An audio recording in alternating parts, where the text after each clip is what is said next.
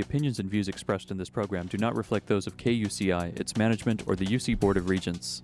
To find out more about this talk show or other talk shows broadcasting on KUCI, log on to our website at kuci.org or check out the latest program guide.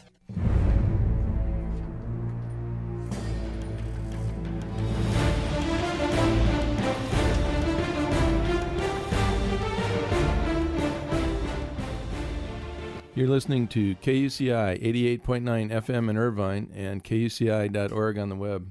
Welcome to Privacy. I'm Lloyd. I'm the show's engineer, and your host is Mari Frank. Mari's a local attorney and certified information privacy professional. She's the author of several books, including Safeguard Your Identity, From Victim to Victor, and The Complete Idiot's Guide to Recovering from Identity Theft. She's testified many times in Congress and the California legislature on privacy and identity theft issues. And you may have seen her on Dateline, 48 Hour, CNN, NBC, ABC, O'Reilly Factor, and many other shows, including her own 90-minute PBS television special, Protecting Yourself in the Information Age. To learn more about this radio show and our great guests, please visit kuci.org/privacypiracy. Hey, Mari, what's our show about today? Well, our show is really interesting today. We're going to be talking a lot about the differences and similarities between young adults and older adults when it comes to information privacy and attitudes and their policy, especially with regard to things like social networking. And I am so thrilled we are welcoming back a good friend, a great guest who we have to have him on every single year because he's always doing very exciting things. And we're going to be talking with Chris J. Hoofnagle. And I'm going to tell you, if you haven't heard about him before, you got to go back on our website and look at the archived interviews because he's always got something great to say. But if you haven't, I'm going to tell you a little bit about him. Chris Hoofnagle is Senior Staff Attorney to the Samuelson Law, Technology, and Public Policy Clinic at Berkeley, and he's a Senior Fellow with the Berkeley Center for Law and Technology. His focus, as we've talked about many times, is consumer privacy law. From 2000 to 2006, he was Senior Counsel to the Electronic Privacy Information Center, and that goes as the acronym EPIC, and the director of the organization's West Coast office. At EPIC, he concentrated on financial services privacy, telemarketing regulation, and consumer profiling. He was also a non-residential fellow with the Stanford University's Center for Internet and Society for the 2005 academic year. Chris is a nationally recognized expert in information privacy law, and he has testified many times before Congress and the California Senate and Assembly, numerous times on Social Security privacy and credit transactions and many other things. Chris is also a regular contributor to print, radio, and television articles. Chris has provided commentary for over 1,000 news stories in the New York Times, Wall Street Journal, Washington Post, National Public Radio, ABC News, and many other major media outlets. You can find out a lot more about him at law.berkeley.edu/Samuelson Clinic, and he also does a blog too. So I want to just thank you so much for joining us from San Francisco area. Oh, it's my pleasure. Thank you for that lovely introduction. Well, you are just a great friend, and we're just always thrilled to have you back on. Chris, you do so many great things, and all the great work that you're doing as the director of the Berkeley Center for Law and Technology's Information Privacy Programs. You're doing studies, and these studies are fascinating. In fact, one of your most recent one, I really took interest in. You recently did a study called How Different Are Young Adults from Old Adults When It Comes to Information Privacy Attitudes and Policies. So what methods did you use to do this? This study was a random digit dial telephonic survey of internet using Americans. And what's key here is that we still do telephonic surveys because they're considered more reliable. Our polling company calls both landline and cell phones. So unlike a lot of the other studies in this field, we actually get people on the phone, whereas many of the other studies you'll see are actually focused on people who are responding to web ads. So those studies are actually looking at people who are online already and who are actually answering an advertisement before they participate in the survey. Well, also, when you talk to someone on the phone, you can hear their intonation. You can kind of, if you don't understand something, you can ask a clarifying question. So it seems to me that it's far more personal and far more effective to do it by phone. Well, we think this is there's sampling problems in using Internet-drawn subjects. Basically, I mean, your attitudes towards online advertising are probably deeply affected by the fact that you're willing to click on an online advertisement in order to participate in a survey, whereas our phone calls are random digit dialed. Right, so yeah, I can understand. So those people already are feeling okay about answering an ad. Yeah, maybe. Yeah. And, you know, we do both landline and cell phones, and so we've tried to do a lot of outreach to people who use different types of communication devices. So, Chris, what were you expecting to find in this study? Well, this study is looking at some assumptions in the online advertising field. As you know, Mari, online advertisers have long argued that people want tailored advertising. And the other type of assumption that one frequently hears is that young people don't care about privacy anymore. So we set out to look at these questions and try to test what individuals' attitudes were towards these two different issues. And I didn't know what we'd find. I mean, things could change. People could want tailored advertising. We didn't really know what people were going to say. Yeah. So this seems to be a really hotly contested issue, both, you know, in the private sector as well as in Congress talking about this right now. And there seems to be countless avenues popping up that serve the purpose of self-promotion. You know, we've got Twitter, we got Facebook, MySpace, YouTube, where people can garner attentions for publicizing their private dubious behavior. But obviously there are dangers that accompany this exposure of private behavior. And so what do you make of the claim that young people simply don't care as much about privacy as older people? I mean, you got to study that, and what did you find? What do you think about that? Well, just from the beginning, you know, one of the points we were trying to make is that the a popular attitude that young people don't care about privacy is often driven by anecdotes, really popular anecdotes about certain young people who have behaved outrageously online. And, you know, you can look at those individual incidents, and some people will generalize and say, well, you know what, all people must feel this way. And we were trying to say, wait a minute, you can't kind of reason from anecdotes, and there is a way to get data on these problems. We looked mainly at privacy attitudes, however, not as much as privacy behaviors. And one of the things we found is that young people agreed substantially with older individuals about being concerned on privacy issues. And they wanted privacy rights that were very similar to older people. And when we talk about young people, what age group are we talking about here? 18 to 24. Okay. We didn't talk to people younger than 18 because studying children implicates different ethical duties and creates other problems. There are other social science researchers who have looked at younger populations. The Pew Internet project, for instance, has looked at teenagers as young as 13. Right, right. Now, there was one psychological study that found that youths were more inclined toward risky behavior and risky decision-making than adults. And that study happened to say that peer influence plays an important role in explaining that risky behavior during adolescence. Now, so this inclination to take risks, you know, amidst that atmosphere of group thinking surely can be applicable socially, you know, socially online. But doesn't this mean young adults don't care about privacy? Isn't that what people are saying? In your study, you stressed that you wanted to understand what dimensions of privacy young people care about. Why don't you explain what you mean by the dimensions of privacy? Well, we asked a series of questions about what young people normatively believed should be the rules for social networking.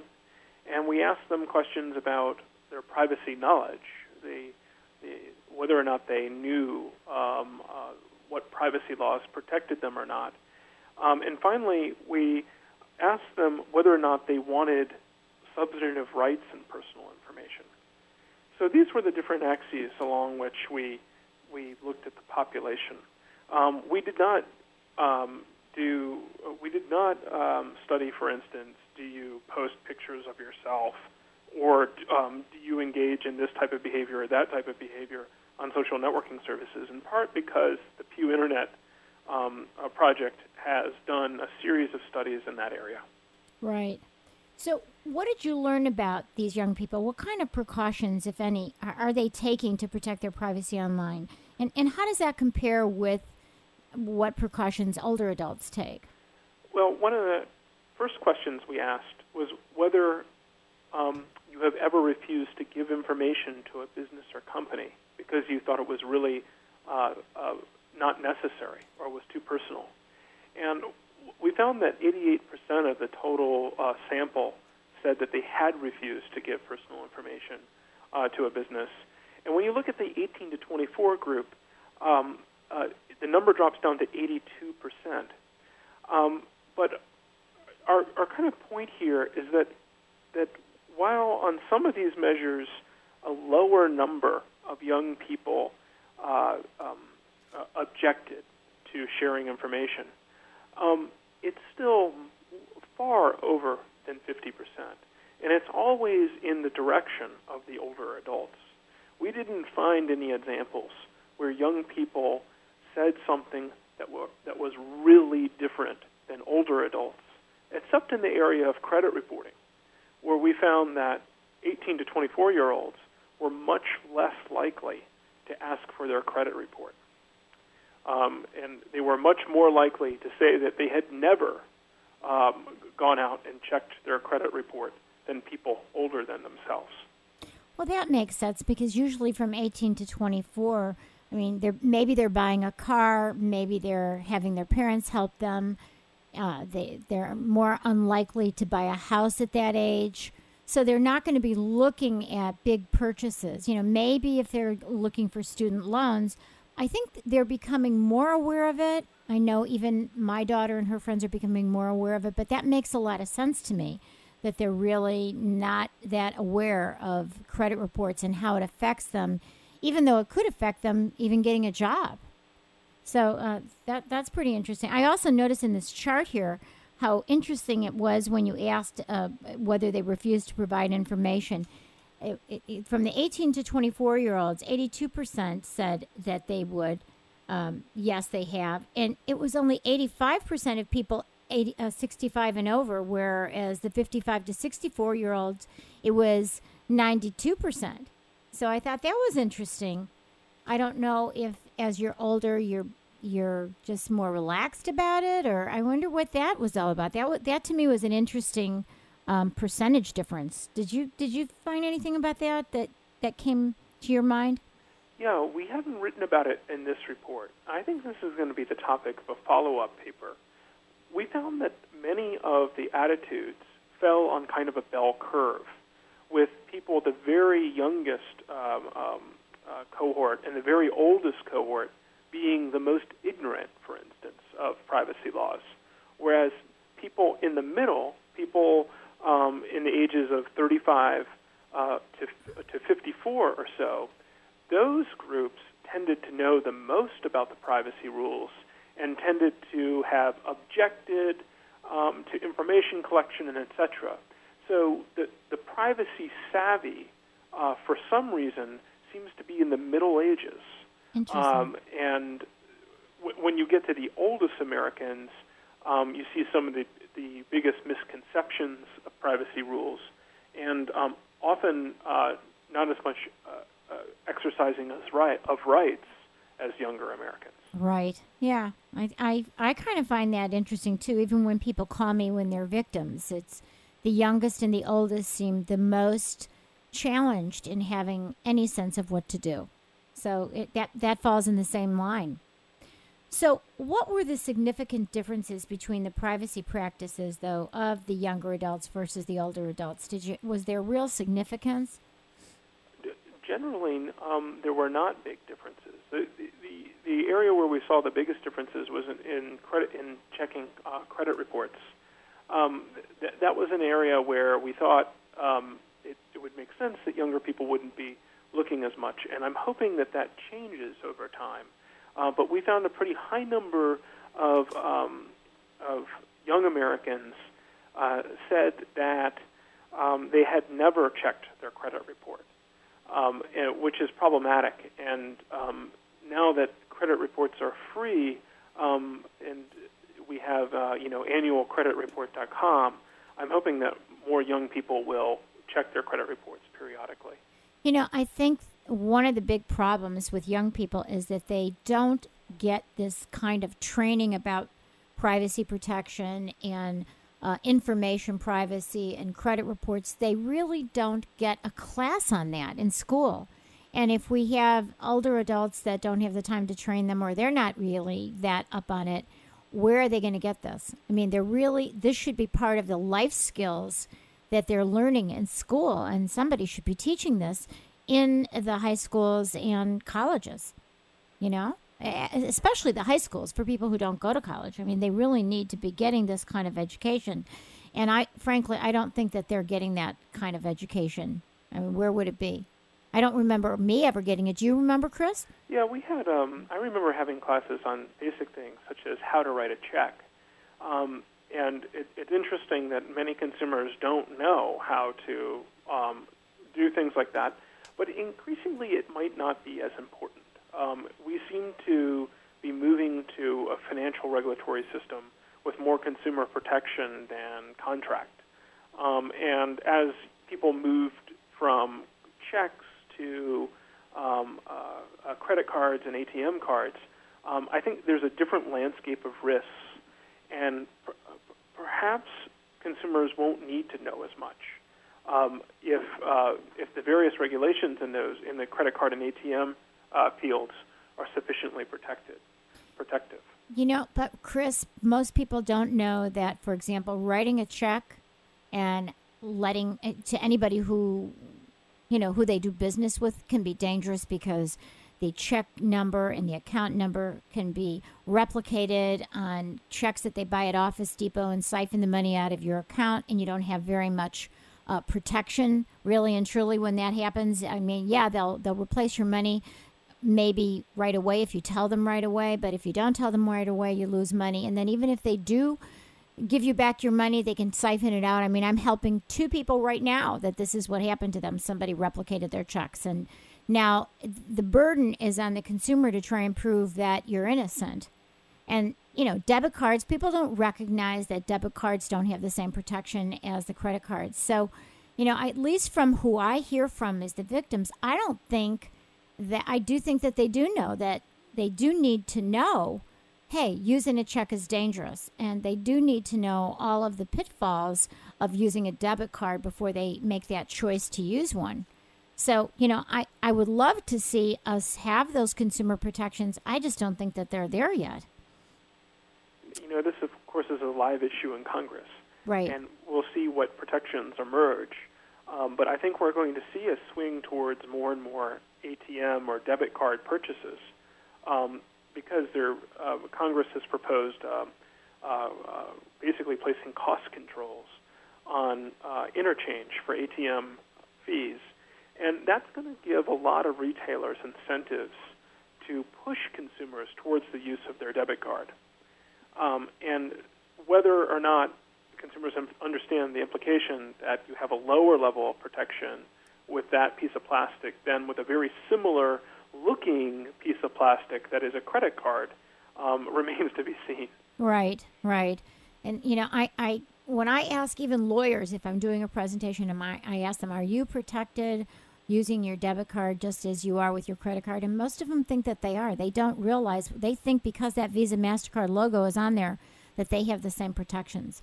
And then they forget that the money, you know, as soon as you use your debit card, it's like an electronic check and the money is siphoned out. Whereas when you have your credit card, you have a whole 30, days to, 60 days to complain that, hey, there's fraud on there. Yeah, anyway, that period is really important. And what's also going to be interesting is as consumers adopt mobile payments, what the rules for consumer protection and where the risk of loss will lie when you actually start using your telephone to buy things.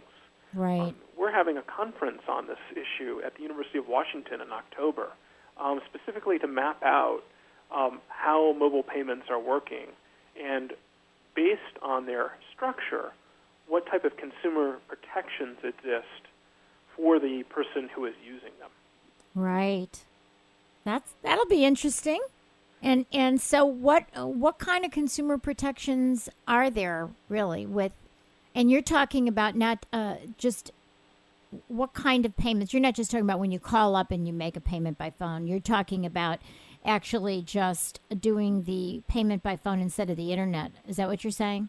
Yeah, things are going to get really exciting. I think there are going to be generations of young people very soon who never use a check and frequently use their wireless phone to purchase goods, both online and in person. Uh-huh. And then the question is, as with all payments, you want to think about risk and who bears the risk of loss. And the answer is that it depends on the product. It depends on whether the bill goes through your telephone to your credit card company or to your bank or to your telephone company. And there are different standards in each context. And so there will be profound consumer implications for the infrastructure of these payment products.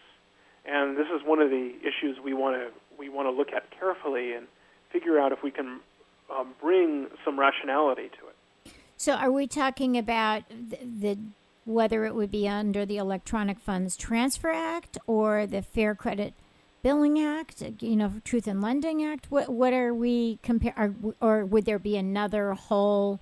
I think it would fit into one of those two, right? It depends on how the mobile payment system is structured. Some would go under the same rules as credit cards, others as ATM cards. But then the question that I'm still unclear about is what happens when it's not routed to a credit card or ATM card, but instead goes onto your phone bill. And what kind of bargaining power do you have with your phone company? Exactly. And what incentives are there to keep the customer happy and deal with the customer fairly? At least in the credit card world, there is a fair amount of competition, and if you feel as though a company has treated you unfairly, you can switch. It gets much harder in the telephone area, where, let's say, if you want an iPhone, you're basically out of luck. It's AT&T or the highway, right? Or you're stuck in a 2-year contract. Do you think you can really just kind of cancel because you disagree with a charge? These are all the types of issues that we're trying to think through, and there's just a tremendous opportunity here for new companies that want to create new payment models that are more competitive than credit cards. So we might see new companies move into this space and have better policies than even what's given to people under Reg E and Z. Yeah. I like the fact that at least if we have a credit card dispute, we know what to do. Do you know what I mean? We know we immediately dispute it within the 60 days. We know that if it's fraudulent, for example, we're never going to have to pay. We're not even going to be responsible for the first $50, which that's being waived by all the credit card companies. So, I mean, that's a safe way to do business is on your credit card, so that you know that if there's a problem, you pretty much are going to be protected. Whereas with the Electronic Funds Transfer Act, you have less protections. And I'm thinking if I had to rely on my phone bill when I can never even get a hold of someone and I'm writing emails and there's challenges, I mean, they're the last people that I would want to have to deal with regard to an error in my bill. It's just not easy to even understand those billing statements, let alone, oh, my God, now you're scaring the heck out of me, Chris. Well, there's great opportunities here to make better systems, too. Yes. because the phone is inherently a two-way communications device, you could be told what your current balance is. One of the basic problems in credit cards we have today is overspending. And they never kind of tell you that you've spent too much. And in the mobile space, you might be able to have tools that tell you things like how much you've spent this month. Right. And it might help you be more careful when spending money. Yeah. Yeah, there are alerts you can set up with your credit card company that will tell you if you go over a certain amount. I mean, you can set up alerts for when you pay your bill. There are numerous alerts you can set up that you can go online and create with American Express. I know I set up certain things. So, I mean, that's helpful. Maybe we should have more of those alerts with the credit card companies. I know if I wanted to, I could have them alert me by phone. I just don't want to be alerted by phone because I'm always on the internet. But those are good points that are really important that should be addressed by credit card companies and your banks to give you alerts so you don't have that. And what would it cost? I mean, it's electronic, right? I mean, they could do automatic alerts.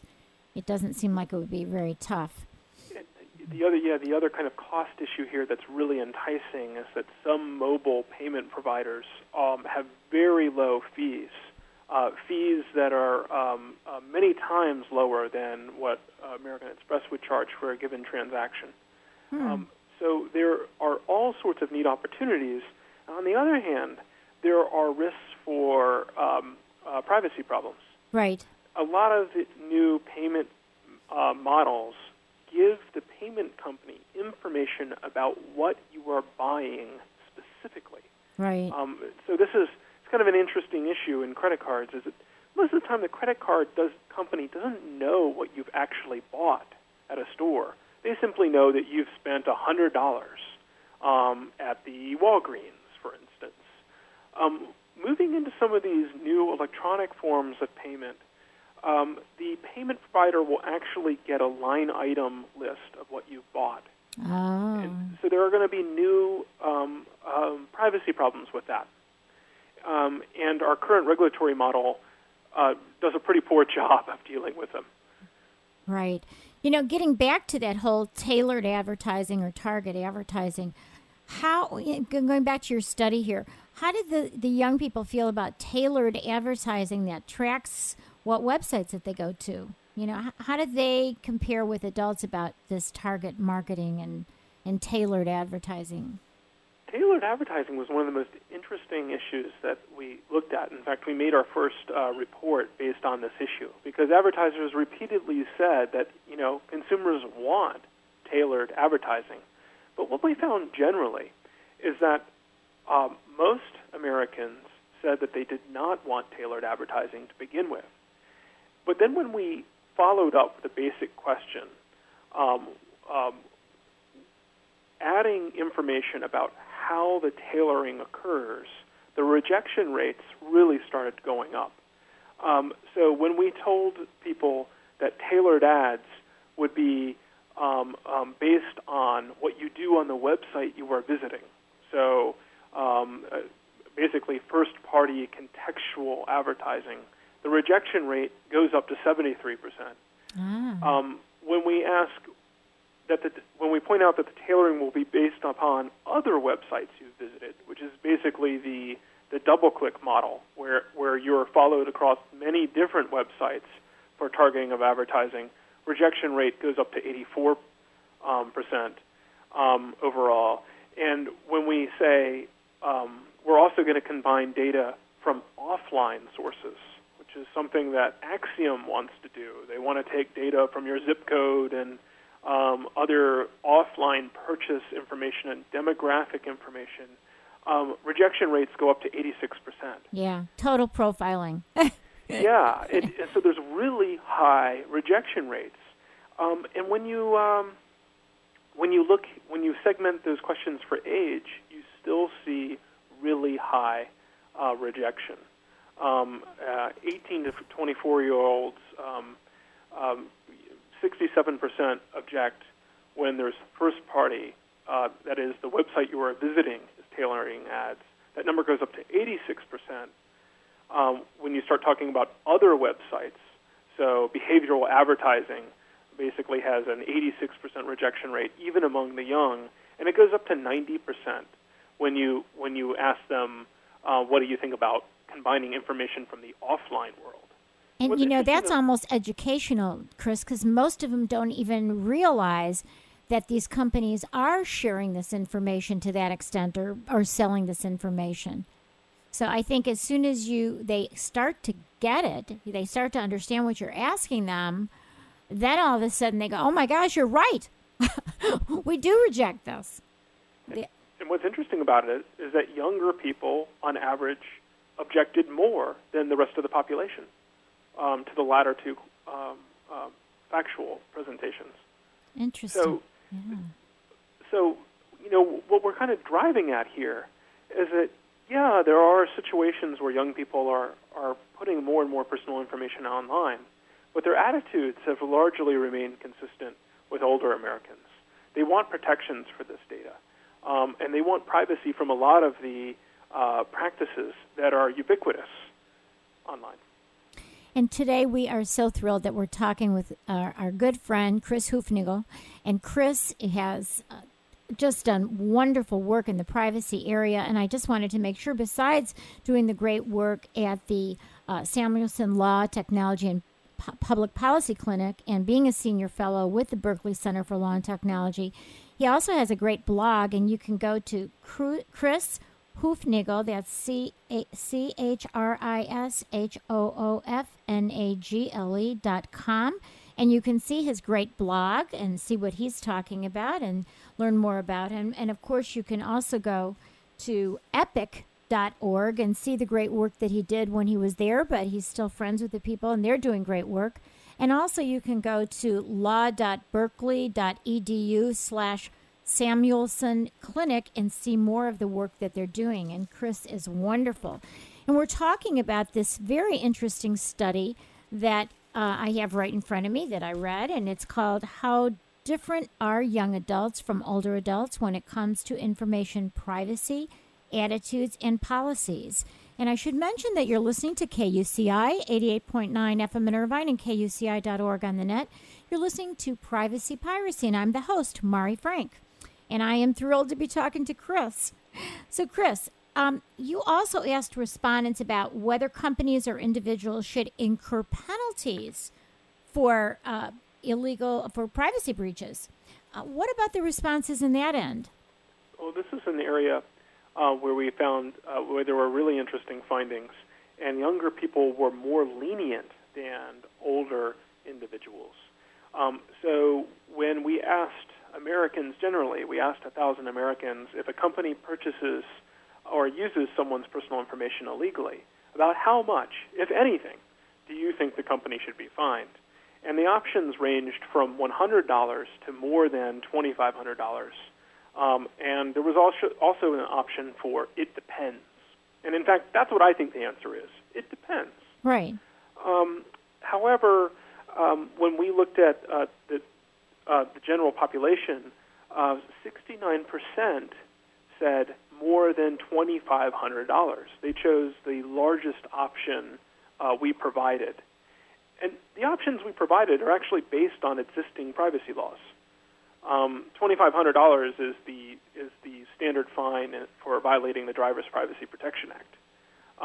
So we weren't pulling these numbers out of the air. We were trying to key people's outrage and objection to existing statutes, and we're basically asking which ones are strong enough, which ones punish enough, and 69% chose the strongest punishment possible. What's interesting is that the 18 to 24-year-olds, the younger people, were less likely to choose that option. Only 54% chose more than $2,500, and we found that they were more likely to choose $1,000 as the penalty than other groups. So there was an interesting difference there. The other area where, in talking about penal punishments for privacy violations, we also asked the group, beyond a fine, companies that use a person's information illegally might be punished in other ways. Which one of the following ways to punish companies do you think is most important? So we said the company could be put out of business. The company should fund efforts to help people protect privacy, and executives who are responsible should face jail time. What's interesting is that 40% of the youngest people in our survey chose executives should face jail time. So there is a very kind of high level of outrage in the United States about privacy violations. Yeah, even the 65 and older said 40% of them said that they should be jailed. I guess they're thinking of Enron and, you know what I mean? They're thinking of some of the things that they maybe have witnessed on TV recently where when corporate people do bad, that they have actually done jail time. I mean, that just, I found this to be interesting in your study. Very interesting. Yeah, you know, Americans, it's interesting. Americans tend to not like a lot of regulation, but when rules are broken, they tend to be very punitive. Mm-hmm. And this is one of those areas where Americans have really expressed a lot of outrage. Other surveys have found similar results. Going back to 2000, Business Week asked Americans how companies should be punished for privacy violations, and a very high number of Americans in that study, too, said we should think about jail time for these types of violations. It's kind of gives you an idea of the zeitgeist, the kind of frustration that people have around information privacy issues. But what I found was interesting, when you asked them how many of them actually read privacy policies on websites, it was like 32% of the...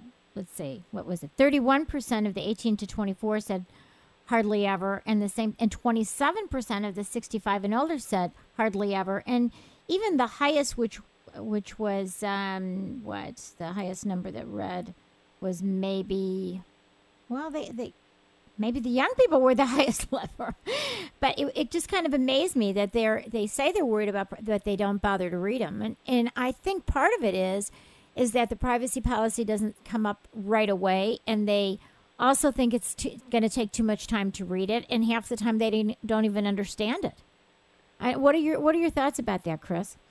I think it's rational to not read privacy policies because they take so long to read.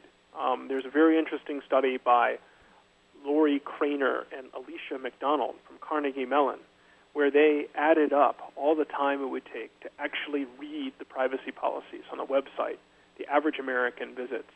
And the answer is thousands of hours. And it would reflect a huge cost if you were just paid minimum wage, how much would you be willing to pay or be paid to do this? You're talking about thousands of dollars in cost to individuals to read these policies. So even if you do sit down and spend the time to read the policy, it might not answer the questions that are relevant to you. We've shown in previous work, we've shown that privacy policies are often just vague. They often don't answer relevant questions, and frequently they're contradictory. One piece of language I frequently see in privacy policies, you'll see a sentence that says, we don't share information with third parties. But then if you scroll down a couple paragraphs, it will say, we may, from time to time, share information about you with trusted partners. Right. That is contradictory, and it makes no sense, and people with or without legal education can't make sense of it. So it's just a waste of your time. Yes. And, you know, I remember, and I don't know if this is still going on, to have privacy policies that really have like very simple statements on them, and that you could just go down bullet points that would be very, very easy to read. And we don't have enough of those. We just don't have enough of those. So, I mean, I don't like to read them either. I'm sure you don't either, if they're long and lengthy. Now, when I'm really going to do business with someone or I'm analyzing to give them feedback, boy, then I could tell them, like what you're telling them, these are so inconsistent, and who can understand what this means? So you're right. It makes no sense. And I think that in itself tells us that the privacy policies really need to be tightened up, made easy to understand, and very short bullet points. And if you want to learn more, then maybe you can go to the next level and, you know, investigate more. One of the aspects of the previous report coming from the same data was understanding of privacy policies. We found, we asked people true or false. If a privacy policy has, if a website has a privacy policy, can that website sell personal information to third parties? And we found that most people got that question wrong. They said that websites couldn't sell information if the website has a privacy policy. And this is following, this is about the fifth study that has found the same thing. And my collaborators and I basically came to the conclusion that consumers see privacy policies as a seal. I don't think they're actually reading them. I think they're scrolling down the page, and they're looking to see if there is a privacy policy there. And if it's there, they conclude that there are protections in place, whether or not there really are. It's kind of like the HIPAA disclosures. You know, it's really, privacy policy is really a disclosure policy, right? It's not really necessarily a privacy policy, depending on what the people put in it. So, you know, I think just by virtue of the word privacy policy, they're assuming that there's privacy protection. So that makes a lot of sense to me, Chris. It's unfortunate, but it does. So what one of the policy recommendations from that is that maybe companies that share information with third parties shouldn't be allowed to call it a privacy policy. Right. Maybe what you do is you call it information sharing policy or terms of information use. Right. But those magic words, privacy policy, cause a lot of consumers to falsely believe that they have all sorts of rights that they don't. Well, isn't that the same thing when you go to the doctor? I mean, I see people just signing everything. They're signing everything away when they go to the doctor. And I read those things and I write on them and I do all sorts of things. I can't write too much or I won't get treated. But it's basically the same thing with the HIPAA disclosure laws. It's called a privacy policy, but it's the same thing. It really, there is a, you know, disconnect between the words privacy policy, which sounds affirmative, to like what you're saying, whether it be information sharing policy or whatever. But I think you're right. That makes a lot of sense. We're in the real Wild West. But on the whole, from this study, is basically you found that the young people and the older adults basically felt about the same, pretty much, about information privacy. Yeah, it's really interesting. I mean, there are findings in here about people's normative beliefs that are kind of surprising. I mean, we asked people, generally speaking, anyone who uploads a photo or video of me to the Internet where I'm clearly recognizable should first get my permission.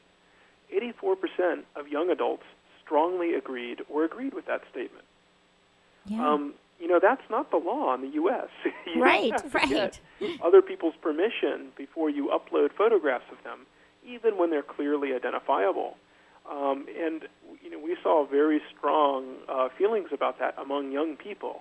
You can't kind of say that young people don't care about privacy when they agree with statements like that. Right. It goes back to how informed they are, how knowledgeable they are about their rights with regard to privacy.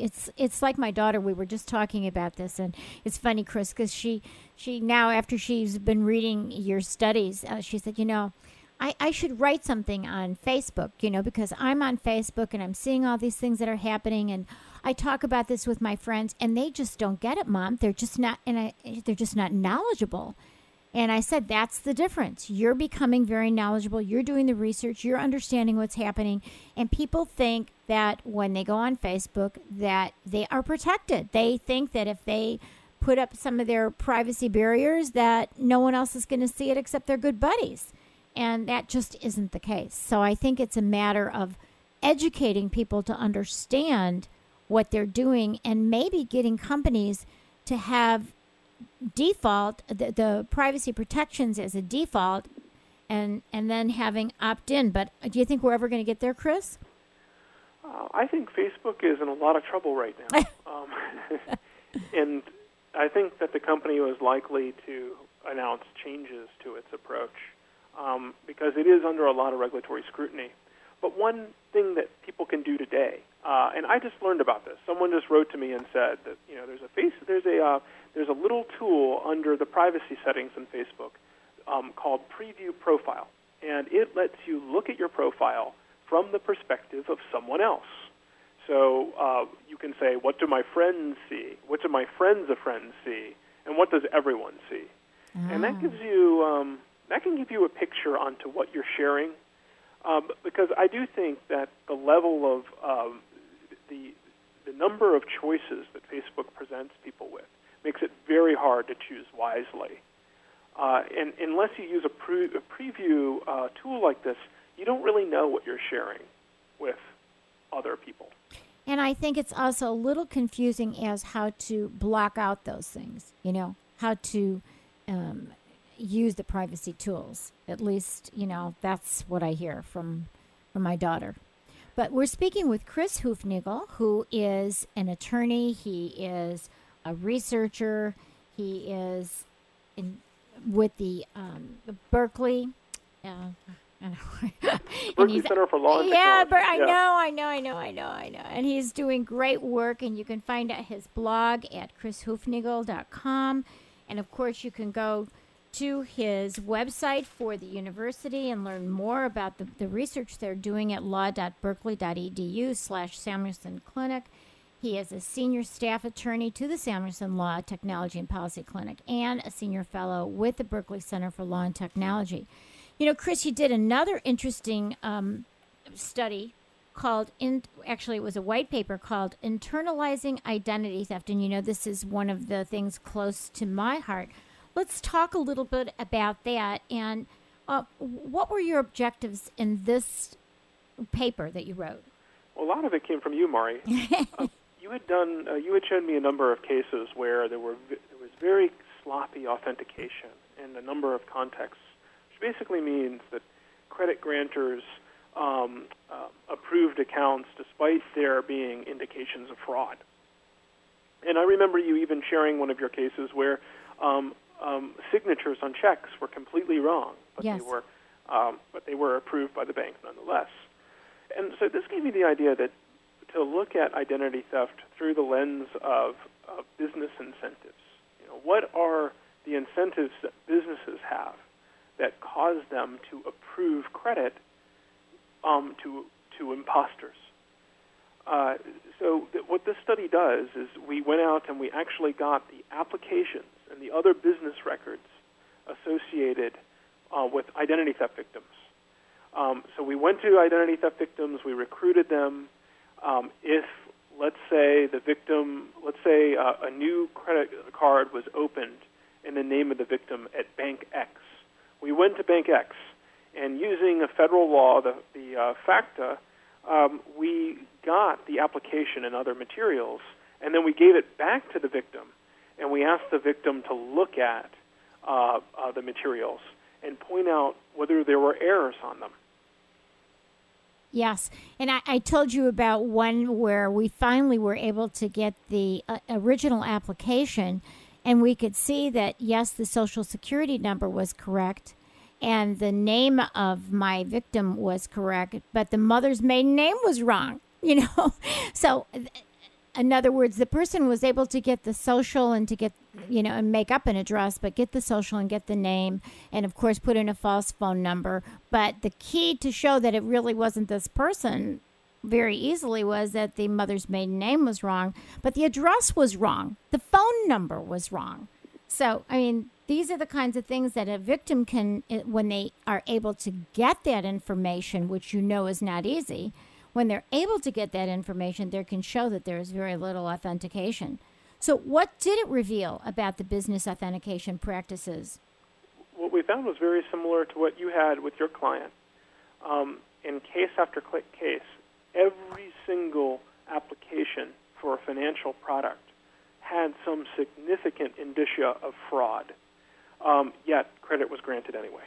Mm-hmm. So we found false date of birth, false addresses was the most common error was simply addresses that never belonged to the victim.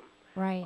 We found false phone numbers, all sorts of information that actually is quite easy to authenticate. Authenticating an address is about the cheapest piece of information that one can check through electronic databases. And not only that, when they get the credit report, when a creditor is about to issue credit or a loan, they obviously are going to get your credit report. And if the credit report has a different address, that should be the biggest red flag right there, you know? And the date of birth is wrong. And what if the social is one number off? We generally found that the socials were right. But wrong addresses was a big problem, and you mentioned red flags. Yep. We had one victim who experienced multiple mortgage loan fraud. So the imposter bought 6 homes using the identity of the victim. And in many of those applications, all 3 of the consumer reporting agencies said there are red flags present, the addresses don't match, the date of birth don't match, investigate further. And in all those cases, this imposter walked away with mortgage loans. And so what's happening is when the creditor gets this credit report back that shows the red flags, that indicates the address is not the same, which is what the credit bureaus did right, the creditors themselves just ignored it. Well, it's hard to say exactly what they did. They could have done more investigation. We don't know for sure. We do know that there are always options for getting in touch with the actual victim. The credit reports themselves had accurate address and phone number information. So, one basic remedy would be to call the phone number on the credit report and speak with the person who answers. But what my paper is about is basically the idea that it's cheaper for banks to ignore fraud and just to write it off than to do investigations to prevent this type of identity theft. Right. Now, what do you think, now that the economy is changing, and you did this study last year, right? Was it done mostly from 2009? And we're seeing that a lot of my good clients who are, wealthy clients, they're even finding that their companies, their credit card companies are lowering the credit line. I have people who didn't have great credit, so a lot of the companies are actually closing their accounts. Even if they paid the minimum payments, they're closing their credit card accounts. And we're finding that credit is not issued like candy like it was in the past. Do you think that that's going to have some impact on this? I think it's going to have some impact. When I was writing the study, and I first got the results, I was a little shocked at how bad some of these applications were. We had an application where the imposter misspelled the victim's last name 2 different ways. Yep. We're kind of trying to figure out how could that happen.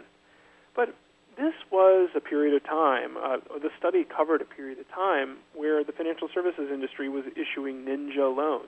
These were the, no income, no job, no assets loans. Right. And, in that atmosphere, anybody could get credit. It's really no surprise that imposters had a pretty easy time getting cards and other people's names. I think the economy has 2 effects. One is there is certainly a tightening in credit card granting standards. It's partly reflected from the red flags rule. On one hand, you have that. On the other hand, you have a lot of people who are really desperate. And the motivation for people to engage in identity fraud, I think, is much higher today than it was 3 years ago. As a result, the Federal Trade Commission has actually seen an upswing in complaints of identity theft. Now, has that upswing been, and this is what my experience is, at least from who's calling me, the upswing has been in other than credit card. It's been in bank fraud, like ATM, debit card fraud, which is easy. It's been in medical identity theft, not only using someone's identity for, getting new boobs or whatever they're doing, you know, or getting health care. But also it becomes a financial loan as well as causing medical problems for these people and insurance problems. So I think what we're seeing, I think you're right, people are getting more desperate, and I think it's more they're going beyond the credit card fraud and doing a lot more bank fraud and check fraud. That's my experience, at least what I'm hearing from victims. I don't know if that's what the FTC is saying. So I don't have the FTC numbers on that. However, there are indications that check kiting in particular is up big time. So, you know, it's a very basic form of check fraud that has rapidly increased in incidence. Yeah. Now, let's talk a little bit about the red flag rules. It took forever to even get everybody to agree what the red flag rules would be. So let's explain to my audience about the red flag rules, and if you think that there is going to be enforcement of the, or if there's enforcement, what impact it will make. Sure. You know, the red flag rules require banks, credit grantors more generally, to exercise reasonable procedures when there is some indicia of fraud in a customer relationship or a new customer relationship. The kind of issue that I mean, there's a number of issues with them. One is that consumers now have the ability to put a phone number on file at the Consumer Reporting Agency and ask credit grantors to call that number if an application for new credit appears. The problem is that credit grantors don't have to follow that procedure. Right. They're allowed to use any reasonable procedure to verify someone's identity. And most of them are doing the one that they get the lists, you know, the electronic lists, and the, you know, they're not actually making the phone call because it takes too much time and too much effort. So they're just looking at lists. And therein lies the problem. If they can use reasonable methods, they can decide, the banks themselves can decide what is reasonable. And it puts consumers in a situation where you can't say, don't extend credit without calling me first. And, you could even set a password, which would be a pretty effective barrier to new account fraud. But banks can just ignore that. They can use databases instead to try to verify your identity. And it's basically up to them to decide what is reasonable when they do that. Right. And these sloppy measures, unfortunately, with, like you were talking about with the Fair and Accurate Credit Transaction Act, for example, if someone issues a credit card to a fraudster after you have a fraud alert that says, don't issue credit without calling me first, if they do that under the Fair Credit Reporting Act, you don't have a private right of action. So there's a lot of the important provisions in the Fair and Accurate Credit Transactions Act really took away a private right of action, so there's really no enforcement of these that would protect victims. I think that's a huge issue. Even with the red flag rules, I mean, they're great rules saying, hey, if you see a discrepancy in a phone number or a birth date, or you see something that looks fishy, find out about it. But like you said, Chris, they're saying take a reasonable procedure unless in. How do you have a private right of action and you don't have a private right of action to even determine what's reasonable under the circumstances. So that's a real problem. I think the real problem is that these rules had to be created in the first place.